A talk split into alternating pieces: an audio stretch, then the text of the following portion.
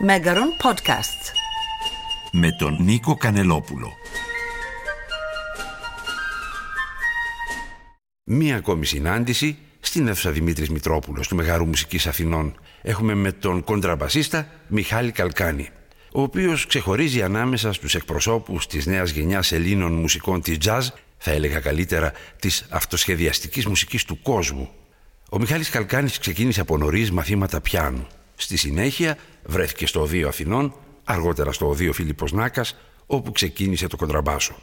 Ακολούθησε το μεταπτυχιακό του στην Αγγλία. Έκτοτε, ο Μιχάλης Καλκάνης είναι τολμηρός μουσικός και δημιουργικός συνθέτης, δίνοντάς μας μουσική απρόβλεπτη. Όλα αυτά θα ξεκαθαριστούν στο τέλος αυτής της συζήτησης, όπου θα ακούσετε και την σχετική μουσική. Ο Μιχάλης Καλκάνης δίνει με ηλεκτρονική μουσική το παραδοσιακό τραγούδισμα της γιαγιάς του και κάνει επιτόπιες ηχογραφήσεις σε θρησκευτικές τελετές μεταναστών, δίνοντάς μας ένα μείγμα ήχων του κόσμου. Σας καλωσορίζω στην αίθουσα Δημήτρης Μητρόπουλος και σε αυτό το podcast, κύριε Καλκάνη. Καλησπέρα σας και από μένα. Ένα μεγάλο ευχαριστώ στην Καλλιτεχνική Διεύθυνση του Μεγάρου για την πρόσκληση. Είμαστε πολύ χαρούμενοι που συμμετέχουμε σε αυτή την πολύ όμορφη ιδέα. Είναι πράγματι μια μεγάλη ευκαιρία για τους μουσικούς να παίξουν, να ακουστούν, να εξασκηθούν και να εφαρμόσουν την τέχνη τους σε τέτοια περίοδο που ζούμε, έτσι δεν είναι κύριε Καλκάνη; Είναι μεγάλη χαρά που παίζουμε ξανά όλοι μαζί και ειδικά σε αυτόν τον ε, πολύ όμορφο χώρο, σε αυτή την ε, πολύ όμορφη αίθουσα με τον ιδιαίτερο ήχο της.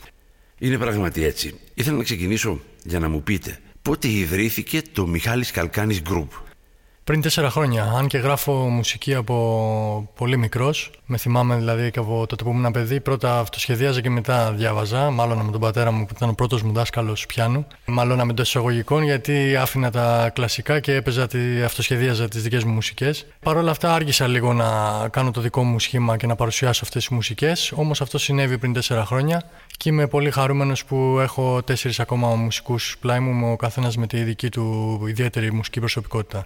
Θα μιλήσουμε για τους μουσικούς σε λίγο. Ήθελα να ρωτήσω, όταν ξεκινήσατε πιάνο, κάνατε κλασικό πιάνο; Κλασικό στο Δύο Αθηνών. Ο πατέρας μου είναι κλασικός πιανίστας και ξεκίνησα με αυτόν σε ηλικία 5 χρονών και αργότερα 10-11 χρονών ξεκίνησα στο Δύο Αθηνών με την κυρία Βίκη Στυλιανού και Ελένια Ερωδιάδου. Η κλασική μουσική γενικότερα είναι η τέχνη της πειθαρχίας. Ενώ αντιθέτως η jazz είναι η τέχνη του αυτοσχεδιασμού. Φύγατε λοιπόν από τη μία πλευρά και πήγατε στην άλλη. Γιατί αυτό σας άρεσε φυσικά. Δεν αισθάνομαι ότι έφυγα ακριβώς. Ακόμα ως κοντραμπασίστας μελετάω κλασική μουσική, συμμετέχω σε ορχήστρα και είναι η βάση μου κατά κάποιο τρόπο η κλασική μουσική. Ο τρόπος ε, σκέψης, ε, όλη η μελέτη που κάνεις στην κλασική μουσική ε, σε βάζει βαθιά στο όργανο, σε βάζει βαθιά στη μουσική, όμως απ' την άλλη ψάχνω τη μουσική μου ταυτότητα τη δική μου μέσα και από τον αυτοσχεδιασμό και από άλλες φόρμες. Η τελευταία σας εμφάνιση μέσα στο απαγορευτικό αυτό που ζούμε ήταν νομίζω πέρυσι στο μικρό θέατρο της Επιδαύρου το καλοκαίρι. Ακριβώς. Τον Ιούλιο κάναμε δύο παραστάσεις με δύο ξεχωριστούς καλεσμένους, τον Αρμένιο Ουτίστα Χάγκια Τζιτζιάν και τον Avant-Garde ηλεκτρικό κιθαρίστα Γιάννη Αναστασάκη. Ήταν μια καλή εμπειρία και αυτή νομίζω, γιατί έκτοτε έκλεισα τα πάντα. Ελπίζετε φέτος το καλοκαίρι να συνεχίσετε, να εμφανιστείτε και πάλι κάπου; Ναι, έχουμε κλείσει κάποια πράγματα σε ένα jazz festival που γίνεται στην Πάτρα. Μας έχουν διαλέξει και από την Πάλμα της Ισπανίας σε ένα φεστιβάλ που γίνεται εκεί πέρα. Έχουμε κάτι υπόψη μας και για το Ηράκλειο της Κρήτης που γίνεται εκεί ένα φεστιβάλ το Σεπτέμβριο. Αν όλα πάνε καλά, φυσικά. Φυσικά. Και εύχομαι να πάνε όλα καλά και να εμφανιστείτε, να παίξετε, να σας ακούσει ο κόσμος. Αλλά αυτή η επικοινωνία είναι αμφίδρομη. Δηλαδή και εσείς απολαμβάνετε που παίζετε, αλλά και ο κόσμος που σας παρακολουθεί. Έτσι δεν είναι. Έχει δύο πλευρές, έχει δύο όψεις αυτό το νόμισμα. Ακριβώς. Είναι και για τον κόσμο πολύ σημαντικό. Ε, αισθάνομαι από φίλους που δεν είναι μουσικοί ότι τους λείπει αυτό το πράγμα. Η χαρά μιας συναυλίας, μιας παράστασης. Ε, και για μας φυσικά που ασχολούμαστε με αυτό, αυτό είναι η ζωή μας. Και όσο και να μελετάμε, σπίτι να συνθέτουμε, το να συμμετέχουμε σε μια μουσική παράσταση με κόσμο είναι διαφορετικό. Και φυσικά αυτή την ηχογράφηση που θα κάνετε σήμερα θα ήταν καλύτερα να την κάνετε με γεμάτη την αίθουσα Δημήτρης Μητρόπουλος. Αλλά βεβαίως ας κάνουμε λίγη υπομονή ακόμη. Με ποιους μουσικούς θα παίξετε σήμερα, κύριε Καλκάνη; Μαζί μας είναι ο Λευτέρης ο Ανδριώτης στην κριτική λύρα, ο Χρήστος Καλκάνης ο αδερφός μου είναι στο κλαρινέτο, ο Βασίλης ο Μπαχαρίδης είναι στα τύμπανα και ο Ρέστης ο Μπενέκας στα πλήκτρα και στο πιάνο. Τι θα παίξετε σήμερα;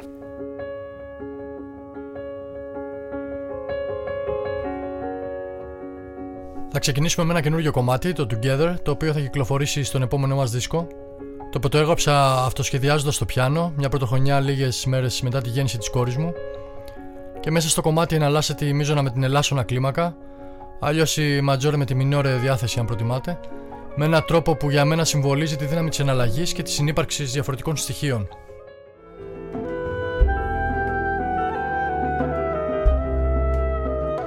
Το δεύτερο κομμάτι μας είναι το Global Dance, το οποίο ξεκινάει με έναν αυτοσχεδιασμό κοντραμπάσου πάνω σε λούπες, μέσα από τον οποίο χτίζεται μια ατμόσφαιρα για την είσοδο του βασικού θέματος, μια μελωδία με έντονο βαλκανικό χρώμα. Σε αυτή την εκτέλεση ο Λευτέρης Ανδριώτης που κανονικά παίζει κριτική λύρα, την αφήνει για λίγο και παίζει στο πιάνο.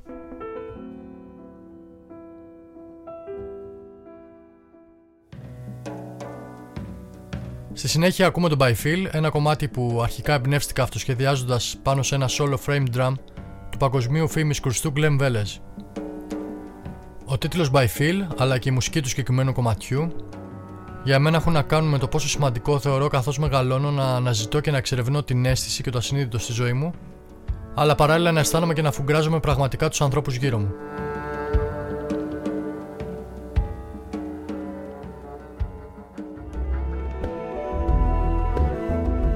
Το τέταρτο κομμάτι είναι το Κάρπαθος. Έχει αυτοσχεδιαστικό χαρακτήρα γύρω από ένα θέμα που εκφράζει για μένα την άγρια ομορφιά και δύναμη που έχουν κάποια ελληνικά τοπία όπως το νησί της Καρπάθου. Εδώ ο Χρήστος Καλκάνης παίζει με ένα χειροποίητο μικρό κλαρινέτο που θυμίζει κάπως σε χρειά το παραδοσιακό αρμένικο πνευστό ντουντούκ.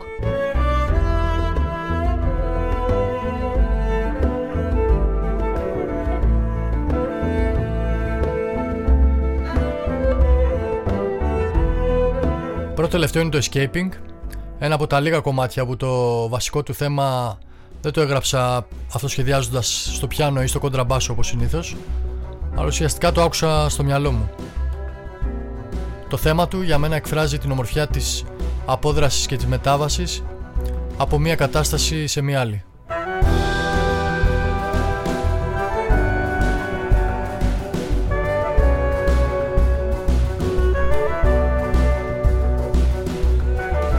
Τελευταίο μας κομμάτι είναι το Flowing από τον πρώτο μου δίσκο που έχει τίτλο Scarborough Tales. Σε αυτό το κομμάτι όπως και στο πρώτο που παίξαμε αφήνω το κοντραμπάσο και παίζω στο πιάνο. Και είναι δύο στιγμές που τις περιμένω είναι η αλήθεια όταν παίζουμε ζωντανά. Είναι κομμάτια και τα δύο τα οποία βασίζονται πάνω στο πιάνο και απολαμβάνω ιδιαίτερα να ξαναμπαίνω στην κατάσταση και στη διάθεση που ήμουνα όταν τα έγραφα.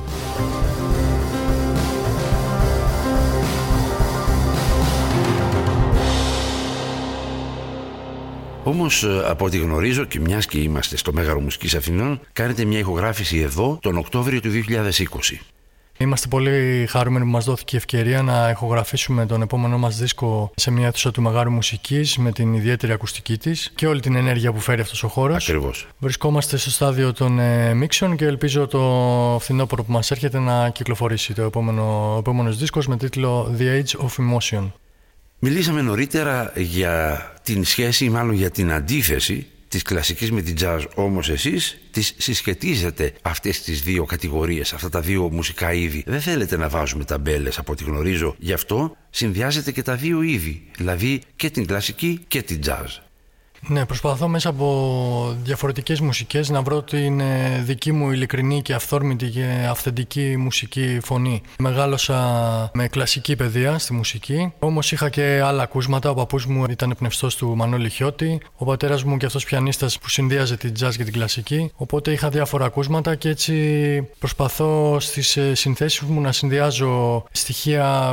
Κάπως για μένα η κλασική συμβολίζει τη Δύση, μετά η παραδοσιακή μουσική την Ανατολή και θεωρώ ότι είμαστε σε μια εποχή που είναι πολύ σημαντικό να επαναπροσδιορίζουμε το συσχετισμό αυτών των ε, δύο φαινομενικά αντίθετων ενιών, να ψάχνουμε τη δική μας φωνή μέσα από την αντίθεση της λογικής και του συναισθήματος, του ορθολογισμού, ε, όλα αυτά να τα ανασυνθέτουμε, να τα επαναπροσδιορίζουμε και να ψάχνουμε τι μας βγαίνει αληθινά και αυθεντικά από μέσα μας. Νομίζω ότι έχετε δίκιο γιατί από τη μουσική σας που ακούμε αυτό πραγματικά βγαίνει, φαίνεται πως τις συνδυάζετε αυτές τις δύο πλευρές, αν θέλετε να σας πούμε έτσι, αβίαστα.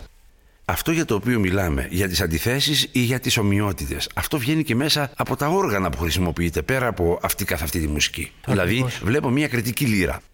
Ακριβώς. Ε, χρησιμοποιούμε κάποια ακουστικά όργανα όπως είναι το κοντραμπάσο, η κριτική λύρα, το κλαρινέτο, το πιάνο. Και όμως αυτά τα όργανα συνεπάρχουν με ηλεκτρονικούς ήχους, με κάποιους προεχογραφημένου ήχους, ε, με ήχους από τα synths. Ε, ψάχνουμε τη φωνή ανάμεσα σε ακουστικά όργανα και σε ηλεκτρονικούς ήχους. Και εκφράζεται και σε αυτό το επίπεδο η, η προσπάθειά μας να δούμε πώς συνεπάρχουν αυτοί οι δύο κόσμοι. Και έτσι είμαστε εν αναμονή της ακρόασης αυτών για τα οποία μιλήσαμε. Μαζί μας ήταν για αυτή την σύντομη συζήτηση ο κοντραμπασίστας Μιχάλης Καλκάνης, τον οποίο ευχαριστώ ιδιαίτερος. Ένα μεγάλο ευχαριστώ και σε εσάς. Σας θαυμάζουμε για τη δουλειά σας και είμαστε πολύ χαρούμενοι που βρισκόμαστε εδώ πέρα σήμερα. Καλή επιτυχία σε όλα. Να είστε καλά.